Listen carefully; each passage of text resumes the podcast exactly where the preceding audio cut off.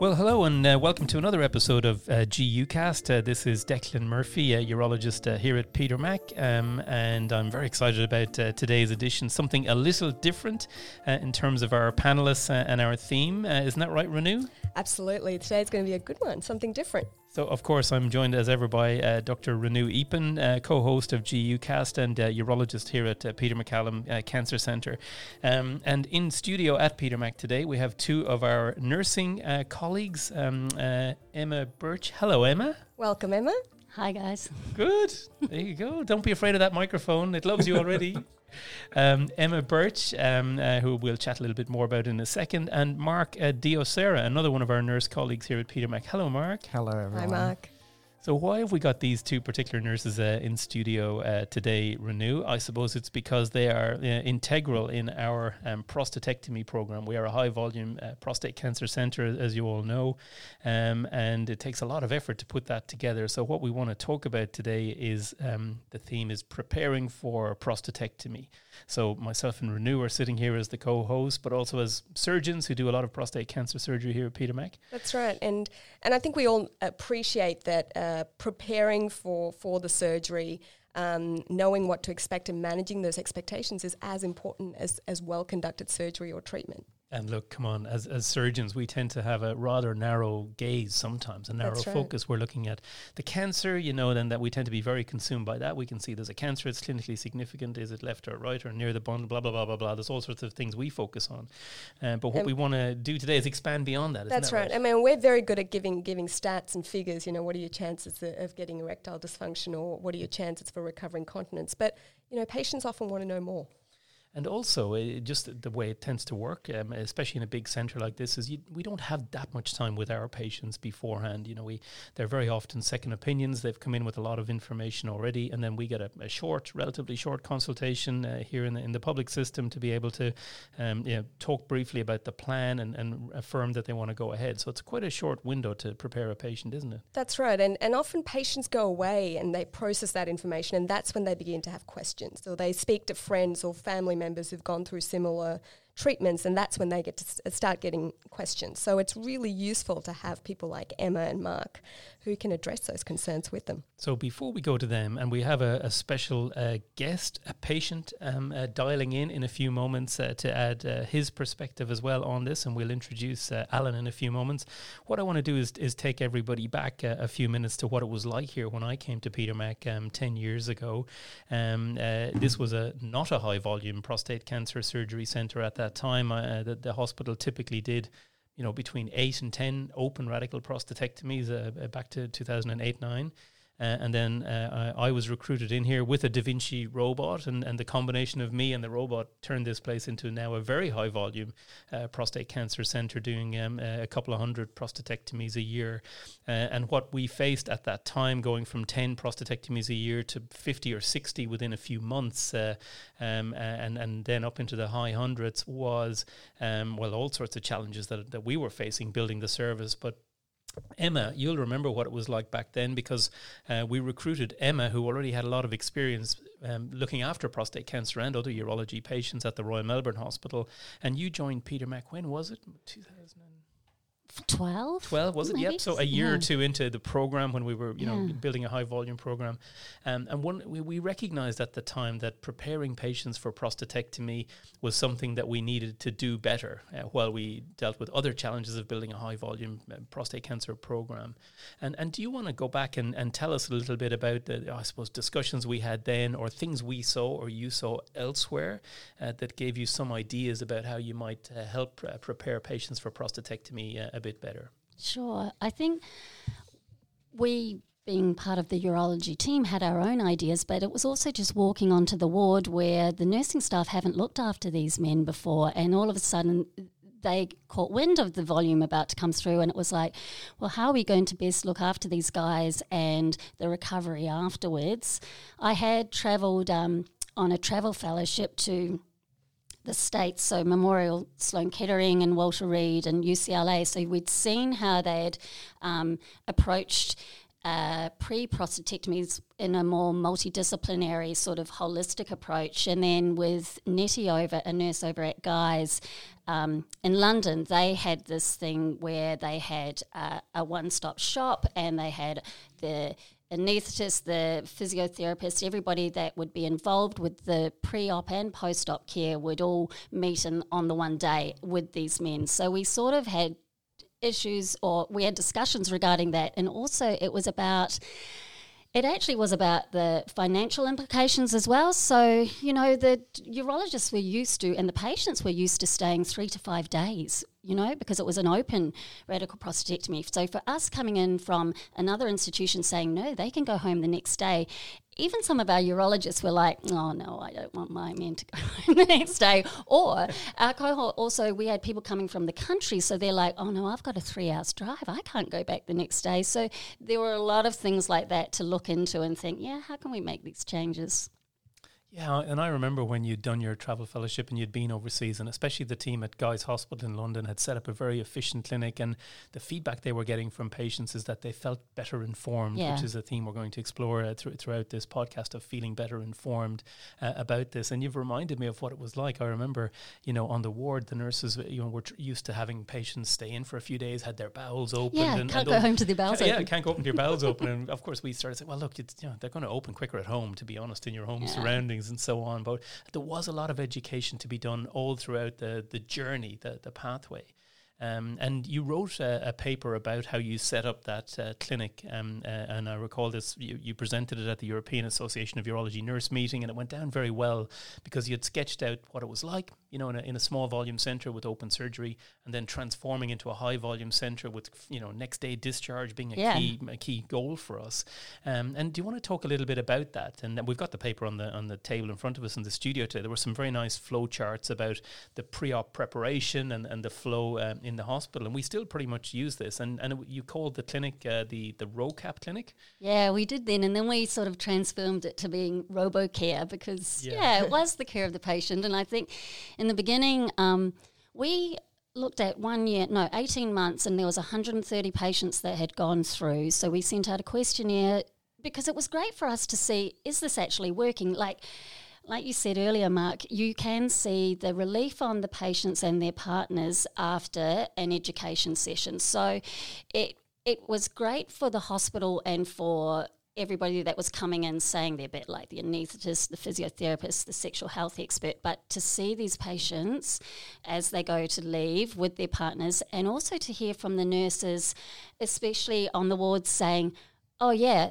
they all sit there and know exactly. They're like, "Aren't you going to sit me out of bed tonight?" And the next day, no, no, I've packed. I'm going home today. So they were driving their care because they knew what to expect. So that was nice. So we did the questionnaires. We looked into it and and realized that yes, it was working. There was only everybody rated things as like very good to excellent, except for two patients, and one went back to New Zealand, and one preferred seeing his private oncolo- uh, urologist face to face. And anyway, so then we wrote this article with a lot of help from Nathan Lawrentschuk and Sister Bam Browani. Yeah, yeah. That was really good. And it was great because it was really exactly what we're doing every day. So it was kind of easy to tell you the truth. Uh, not at the time, perhaps. You're being modest. no, but it, because, it, and I believe that if you actually read it, so if any nurse reads it, it's very formulaic. You could actually take this and do this in any public hospital or private hospital. You really could. So then going over to, um, I did, it was Amsterdam with ERAS and then Madrid with the EAUN, and to be able to stand up and, and believe in it, know it works, and and that they could actually use this over there. They really could. And honestly, in times of COVID, I sit there and think, come on, guys, to be able to get these men out the next day safely and, and have them knowing that we've got your back. You know, you are still, you're not an inpatient in the hospital anymore, but you are still very much our inpatient, but in your own home, which is safer right? So we connect with them all the time. We give them written information. So we look to see if people bounce back with, you know, um, complications or anything like that. And it just didn't happen. And most things could be talked through over the phone. So like an air blockage in the catheter or constipation or things like that. So it prevent them coming into, you know, big hospitals, car parking, you know, potential for bugs, you know, all of it. It was, it was good. It was great. And, uh, you know, when you present it overseas and you've actually got doctors there overseas asking you questions and you're actually showing to all the other nurses as well we actually are a huge part of this multidisciplinary team that carry these guys through. You know, I often say, you know, when patients, you take out the catheter and they're going to leak, and I say, don't you worry, it's going to be short term. And I said, you'll get frustrated, you'll hate it. I say, blame it on Declan. He's the one that did it. and they all laugh. And I say, but it'll be short term. You'll get dry. It, no worries about it, you know, so. I think one of the real challenges uh, when efficiency rises is that, you know, it, the education has to double or triple yeah. to kind of kind of keep up with it. Yeah. And for a patient to be able to preempt the next step of their care yeah. positively is a fantastic thing. And you've obviously got a formula that works and is transferable to many different situations. So it's fantastic. And we don't say to, we also say to them, because RoCap Clinic, RoboCare is like, two hours of intense um, information. And we will say to them as well, you don't need to remember any of this. You know, it is just, and it is just there so that when somebody presents things to you, they will say, you will say, oh, yeah, I do vaguely remember that. So nothing's like, nobody told me this. You know, God, I hated that when that I first started, and you would have men coming back saying, I didn't get told this. And, you know, that's when you get decision regret and all of that. So, you know, it's good. And one of the one of the simplest things is is catheter education because um, you know after this procedure, men will need to go home the next day with a catheter and be prepared for it. And I remember uh, in the early days, that was one of the issues before you arrived because um, you know, on the, in the next morning, uh, we be, and back then we the patients used to have a drain as well, so the drain had to come out. We stopped that a few years ago, and they would need to get leg bag education, catheter education, plus wounds, plus this, and you know, hence it was challenging for them to take it all on board. They were just recovering from surgery. So one of the simplest goals I, I recall you saying earlier on is if we can teach men about the catheter and watch this, you know, on the ward the next day, as you say, they're they're almost pushing the ward nurses to say, well, where's my Velcro? Where's mm. this? Hmm. Where's I'm, you know, blah blah blah. blah. Um, and one of the other things, and uh, we'll go to our guest now in a second. Um, I recall in the early days is you wanted to have uh, patients involved because that's what they were doing yeah. at Guy's. So we would get some of our favorite recent patients and say, "Would you mind coming back for this uh, afternoon education session? There'll be tea and coffee at halftime." And they used to get hounded, didn't they? Yeah, they were it the was awesome. It was awesome. They were. What was it really like with the catheter? You know, and, so you know, I'd have uh, two guys, and I would always have one that was like just had their trial of void. So he would be, he would stand up and introduce himself first and say, you know, I just had my prostate out two weeks ago. And everybody just looks at them and they'd have their jeans on, they'd have a pad in situ, and they'd just be like, oh, I'm going to get through this. You know, it was good. Fantastic. So um, it's great to welcome uh, Alan White uh, on the line. Alan, uh, can you hear us? Yes, I can. Thank you. Thank you. So Alan White's on Zoom. We can see Alan here in the studio, and and he's looking at us. Welcome. Um, and um, um, Mark uh, Diosera, um, who um, uh, has now inherited much of this clinic from uh, Emma. So Emma got it all set up and running. She's still here at Peter Mac in, in, in slightly different roles, and Mark now runs RoboCare uh, as part of um, his role here, and he coordinates all of our surgical bookings uh, as well. And um, uh, Mark, uh, when we talked about doing this podcast, we thought it was very important to get a patient perspective, of course, and and we chose Alan, didn't we? That's right. That's right. Um, from the very beginning, when I inherited this amazing program, when I came into Peter Mac, um, I definitely acknowledged like the importance of that patient perspective. Um, in my experience, it's like no, like no matter how much like I tell patients, they just look at me and just like, well, you didn't have your prostate removed, right? And like, like even if I try to reassure them that like, you know what, everything I know and everything like how I do my work is actually because I've learned from patients as well. Um, like nothing beats actually having someone go through it and have that complement the service. So I've been very lucky to have been introduced with Alan. Um, and I actually met Alan because one of our patients that went through the program mentioned, "Oh, I actually have someone that has been helping people go through this." I'm like, he, you should probably meet him, and that's actually how I met Alan. Um, so Alan has been a great addition to uh, my practice and the program here in Peter MacCallum. Fantastic. And thank you for joining us, um, Alan White. And so I know you on and off for very many years. Uh, you've, you've not been a patient of mine or indeed uh, of Peter Mac, but you've been a great patient advocate. You're involved in a whole pile of different prostate cancer uh, programs here, not just what we're talking about today. And we'll come back to those uh, uh, another time. Um, but, but before we came, uh, came on, we thought we sort of thought you might introduce yourself uh, and and do so kind of as as Mark suggested in the way that you introduce yourself uh, to our patients and their loved ones uh, uh when they're coming up to a prostatectomy. Okay, thanks for that, Mark. Look, um, and Declan, of course, and the girls there. Look, I had my surgery nine years ago in a completely different uh, setting. And I think it was important to, when I got invited by Mark to let them, there is a two difference between what I experienced and they experienced. But once the surgery is over, the incontinence and the erectile dysfunction kicks in very quickly. And I talked about how I had eventually wrote a book about my own experiences with uh, some input from my wife, which I think is very important that partners get to hear the woman's perspective if they have a partner of their experience. And also, there's a website with information so that they're getting information from somebody who's been down that particular journey with their own experiences. Even simple things like once the catheter comes out, you don't know you're leaking, so do not wear light coloured pants. you, got, you got your pull ups on or your insert, but do not wear light coloured pants because I discovered an hour after mine coming out that I had leaked like nobody's business and had leaked right through in a lovely wet patch. So uh, they're those little things that can happen. And so I said, dark pants, dark jeans, no light coloured pants. So sounds funny at the time, but it's at the time it was, well, you got to laugh. What else can you do? So I feel quite privileged to be able to just give them some feedback about what they may or may not experience and keep reminding them that, that you will recover, but every man will be different because being men, we like to fix it. You want a solution and this is how it's going to happen. I'll say, well, it's 50 shades of grey for prostate cancer.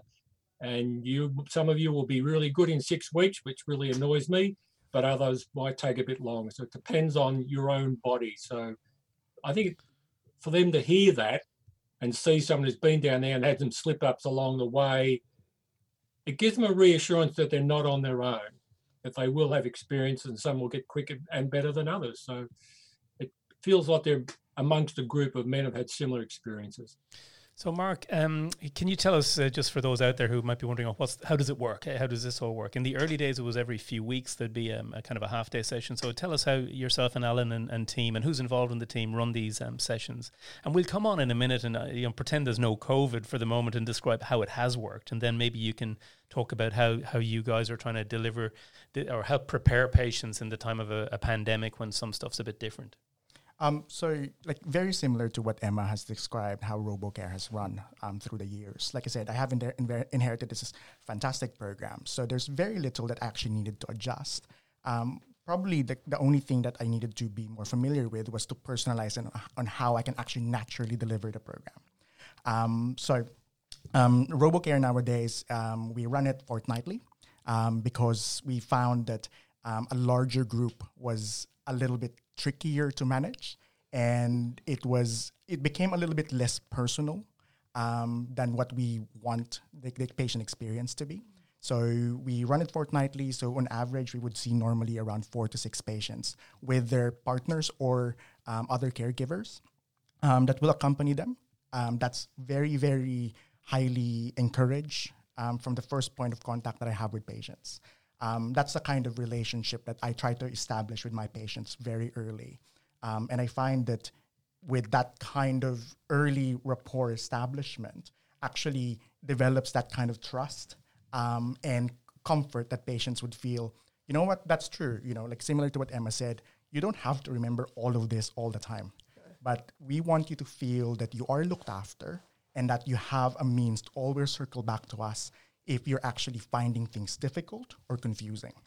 Because two hours of nonstop talking, big words, big medical words, it's a lot.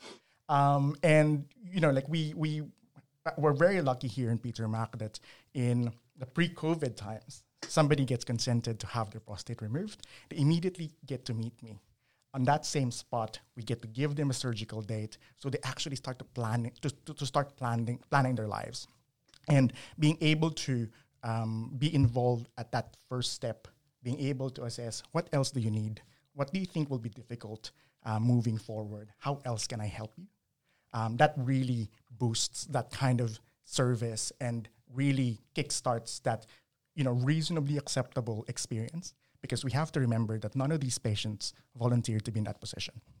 Um, so it's very very important to recognize that early on. It's really, it's really interesting, isn't it? And I, I often find that um, one of the biggest challenges I face is actually getting men to open up and talk and ask the relevant questions. Uh, because, Mark, if you think it's hard to counsel patients as someone who still has their prostate, as a woman uh, managing prostate cancer, it can be even more difficult. And I often see patients looking at me as though I have no idea what I'm talking about. and that's where I think you really come into it. And I've, and I've really appreciated you, Alan, because you've actually accompanied patients to their appointment um, yeah. with me, and I, and I've seen you in that role, and they immediately ease up, and they they know it's okay to ask questions. They don't need to sugarcoat it, sugarcoat it. They don't need to tiptoe around the topic. Ask frankly and honestly about what they want to yeah. know, and and having a partner involved from the start also helps to have that frank conversation. Yeah, it does. I, I would like to see actually more partners come along the information sessions. I understand there could be reasons why they don't, or sit in Zooms, but I think it's important that partners have an understanding of what's how it's going to affect the relationship. That's right. As well, and as I often quote them, and Mark has said as well, that it is a couple's journey if they've got a partner. It's not just one person having an operation off you go, mm. and you're not walking around with a bandage around your head or half a leg. It's all internal, and it's physically internal, and it's physically mentally internal. So that needs to understand there's a complete shift in what's going to go on from in the uh, process after the operation as well. Absolutely. So, in the pandemic times, then, um, how practically are you running this uh, fortnightly program? So, it, it, happens on Monday afternoons, I think, as far as I recall. That's correct. A physical thing in a, one of our nice meeting rooms at Peter Mac, uh, men and their loved ones. And that's an important message from Alan. You know, that it really helps to have a the support of a loved one physically to hear some of these messages and what life will be like straight after. Um, are you still doing a physical meeting? Uh, where are we now? It's May, May 2020. Yeah, like I was very lucky um, because as part of my master's um, in nursing, I was actually working towards um, um, creating a virtual platform in providing RoboCare. Um, and I aptly named it as tele-robocare. Not very creative, um, because that's what it is. It's a, it's a fantastic program. We're just moving into a telehealth space. Um, so when COVID hit, um, it was a big shock to the system. Um, and with the previous um, GUcast um, episodes, you know, we've mentioned about like the initial shock of, okay, everything is changing, surgeries, you know, is it stopping, yes or no? And fortunately, the I've taken the stance where, you know what, we're going to continue our work as per normal we're going to make sure that these patients are supported and are actually preparing for surgery. So when we are able to, it's available, we go ahead straight away. Um, so since March, we have been doing RoboCare via the telehealth platform. And um, like the experience actually has been quite amazing because I came mm. in with it with such reluctance. I, as a nurse, I considered my, per- my, my practice to require such a personal, intimate touch into patients' experiences, and like not, having the physical contact be taken away, really not as an option, um, I found quite daunting. I initially designed a quality improvement project as a slow transition. It's an opt-in program but unfortunately, it, ne- it wasn't an option. Everybody had to do it via telehealth. And we, have, we were able to transition it quite easily.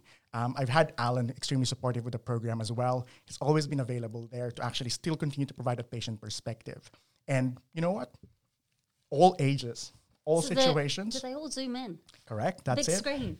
That's it. and like you know, like that's the interesting thing is like you know, like we think that patients will struggle unless we help them. But you know what? You tell the situation to the patient, they will work something out. They will yeah. come in prepared. And like that's like where like where that's where I realized the value of, you know, like really having that partnership with the patient. Like the, the patient will have, will, you know, actually take some responsibility with their own health. You're there as a support person, and together you can actually continue to improve that experience. Wow! And Alan, what's what's your perspective on the, these the, the, the move to a telehealth um, preparing for prostatectomy RoboCare meeting? I, I think it's a, fantastic uh, opportunity for men who live in regional rural areas who can't get in for all sorts of reasons. Yeah. Um, and it's uh, the way telehealth and medicine is going. So um, I mean, it's a great initiative that Mark's, you know, brought out, and you know, everyone seems to join in. I think we ended up with was it ten or eleven on the last one, Mark? I We had nine couldn't see all the faces. So Yeah. they do they do ring in, and I think it gives them a sense of comfort that they can do it from their home, Yeah. and then probably a bit more relaxed. Uh, I think a couple back, one bloke, I think one bloke might have asked me a question across the bottom at one point about continence. So it gives them a sense of control in some respects, and they're not sitting amongst a room of strangers. And I don't want to ask this question because I'm going to sound silly, but we, when we talk about everything, they get to hear what's going on. I think it's a great initiative. I mean, at some point it may become more of a thing we do for regional rural men, so they don't have to drag in for three hours or have to take off early and find parking. But certainly you could do it for suburban. But I also feel that they come into a room of other men, and if partners, they're all in it together at the same time. So either or can work either way. I think it's a great initiative. It's not aware of anything else floating around again. I think go on. I, I, I think the fact that it's made it so much more accessible to patients who are living remotely is, is a great Yes. plus, isn't it?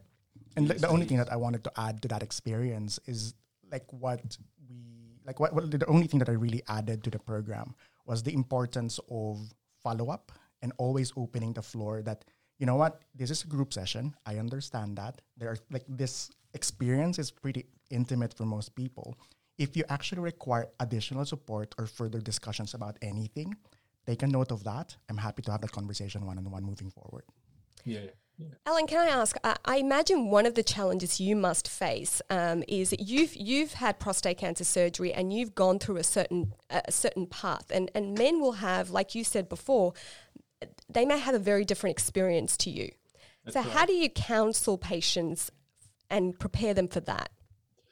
Look, I tell them that uh, it's two different experiences, particularly within Peter Mac. And what Peter Mac was offering was mine was in a private situation. It was a quick overview. I was given a A4 double-sided sheet, and yes, it was nine years ago, and there wasn't a lot of information. And as you said earlier, Declan, um, we didn't have a lot of information. It was learning on the job. I, as Renu said, I didn't know about that, and that's how I was finding out. Whereas this way, men are being given all the information. They know what to expect, and as Marcus said, said they may forget about it, but they've got their information sheet and they go, "Oh yes, I remember that conversation there. I know what to expect." So my experience was very narrow. It's 19 years, nearly a decade ago. So things have really changed insofar as information available. But the underlying experiences are very similar. There's incontinence and erectile dysfunction, and dealing with the emotional impact. There's just different ways that how men are given information about that. And we also say in that information session that this will affect you mentally as well. So make sure you reach out for, for assistance. So my experience was learning on the job, even though my background's in counselling, I was learning on the job and eventually took myself off to get some counselling because I was struggling with that mental aspect, which most men probably wouldn't think it's going to affect them. Yeah. Think if oh, it's just an operation, I'm getting something cut out, but it affects their deep sense of manhood and who they and how they function as men, whether in a partnership or not. So That's there's right, two different. It's A, it's A and B, Yeah. and they're they're different, but they're similar. And prostate cancer surgery is really unique in that respect. Yes. Um, and I think you're, you're right. It's, im- it's impossible to prepare patients for every single outcome after surgery, but giving them as much information as possible and getting them to really talk openly and honestly means that they are prepared for any outcome that may happen. Yes, you're right, and even that, yeah, that's what I attempt to do. It's you know stepping into areas they don't want to talk about, talking about erectile dysfunction or you know continence. And I say to men, we just don't expect to deal with this stuff. We've never had. Most men don't do it unless they've got a disability. Most men out there can take a leak and wake up in an erection, all of a sudden overnight it's gone. And I think they have to get their head around. Well, I think they do have to get their head around that because it's not something they're expecting. Yes, I'm losing my prostate oh, I'm going to wake up with a catheter. That I didn't know either. Well, I may have, but I've forgotten about it. So there's a it's a deeper underlying effect on them that they some get it and some don't, and you can see it. I think Mark will agree. You can see in their faces they're hearing it, but you go, they're not getting it still. They're still not quite with it. for some of them anyway. I think that's right in that um, when we talked about erectile dysfunction, uh, as something that can happen after your prostate's out. When we do this in RoboCare with a big group as well, I will often say it's not about sex, it's just about another part of your body that you want, we want to get as healthy as what it was prior to your surgery because sometimes you'll have couples that say look we're not interested but yeah. you you you feel obliged to let the man know exactly what to expect that there is not going to be ejaculation anymore and that it might shrink back and, and all those physical things as well and that it can affect you emotionally and mentally. So we would have, we'd normally have a psychologist at the end of it to say, look, these times when you're going through something like this, it's quite common as well for men to either say nothing or for emotions to be up and down and, and to be a little bit short as well. And, and sometimes you will see the wives or the partners saying, yeah, that's what's going on. And it's okay that everybody does it at different rates as well and on their own way. So, you know, sometimes I would get, or I'm sure you do, you get the partners ringing saying, he's not talking at all, there's something wrong, he's not talking. And it's like, yeah, but that's might be the way he always processes things if you can just be there for him and not you know run away and that's like with the intimacy thing as well when guys go i don't want to go there because i can't go there to the end and yeah so. i think i mean for a lot of men this is their first real health issue that they've had to face and so yeah. there's a there are a mm. lot of hurdles to, to overcome before you even really get to the meat of the discussion yeah and, and what we're going and, to... I, and also um, we do make mention of the prostate cancer support groups which i think the men need to experience to see if it works for them or not. And as I always say to them, this might be useful for you because you're not on your own. You may think at the moment I'm the only man with prostate cancer, and we, you know, so there's you know there's 20,000 men diagnosed every year with that. But if you go to a support group, I've noticed that men have a sense of relief. They get to hear, and they actually there's a lot of laughing going on in the support group. It's not all doom and gloom, but they feel so much better to hear that other blokes have been down this track and have all had their own experiences but there's a sense of camaraderie. We've all been through this together. And for some blokes, get some information and you never see them again, and that's okay. But they get a sense they're not on their own. And for some, it's a good support system ongoing. You know, how blokes deal with incontinence, or if they have to go on to hormone treatment, how did you heal with that? So it's a useful support system. And again, uh, the importance is that they're informed about support systems, whatever it may be, and then they can choose to use it or not. But if they haven't got that information, then they've got nowhere to go and they're left floundering in the wind. So it's important they know where to seek that information and then it's up to them to do that. Absolutely. Uh, we're sort of nearing the end of our time, Alan, but there is something I've always wanted to ask you, and I'm going to do it on air now. We, I mean, I've seen you in my clinic several times, and we have seen your photo on the front cover of the book that you've written, and we know that you love Hawaiian shirts. Where did yes. that come from? Well, I made, I made two trips to Hawaii last century. It was 1992. I actually went over there to learn some Hawaiian healing techniques. And the first time I went, I was walking around on the day off and there was a shop selling all these shirts. And of course, I used to watch Magnum, the Eye, Hawaiian shirts. Yeah. And they were selling all the originals. So I bought four. Right. And then uh, I might bought it. Then the next trip, I didn't have enough money to do that. But then eventually, when I married back in 2008, that became my birthday and Christmas present. So you could go online and buy them. So I've got a rather collection that fills a cupboard, small cupboard. There's 30. Unfortunately, a couple wow. are worn out in the back. so I just love colour. I saw a great saying: "Life is too short for beige." Absolutely. On that note, and your long-suffering wife Fiona has to put up with that. But, uh, oh, she loves the colour. We're we're colour kittens. We both love colour. Fantastic. And every time P- he turns up to Peter Mac, it's often busy in here. You can spot him a mile away. Here, come, here comes Alan White in today's Hawaiian shirt. Immediately puts a smile on anyone's face, Alan. So we're going to yes, draw to um, draw to a close. We are going to explore this again in a, in a in a in a podcast soon to talk about after prostatectomy and uh, with some of you guys involved and others uh, as well to discuss the journey after prostatectomy. Um, but I must say uh, that was uh, thoroughly enjoyable to reflect back uh, those change those changes that have been brought in over the past ten years, and I have to congratulate Emma Birch and uh, Mark Diosera for the great work they've done into developing this program, and it continues to evolve. I think that's part of today's mm. uh, theme, Alan, and uh, hearing your perspective is really important because we do listen to you and uh, all of our patient advocates, um, uh, because it's so important. That's how we craft these things. That's how you see what, what needs to be addressed. Is you listen to someone who's been through it and, and who's listening to others, as as Alan White does. So, thank you very much, Alan, and we look forward forward to chatting to you um, on a, a, future edition. And thank you, uh, Mark Thank and you. Emma. Uh, it's been lovely to um, have you guys here. It's been a very enjoyable edition. Thanks, guys. And yeah, Thank and you so we'll, we'll we'll have you all on again uh, very soon. I hope Renu. Absolutely. It's been great. Fantastic. Thank you very much. And uh, from all of us here at Peter Mac at the GUcast, um, talk to you all soon again.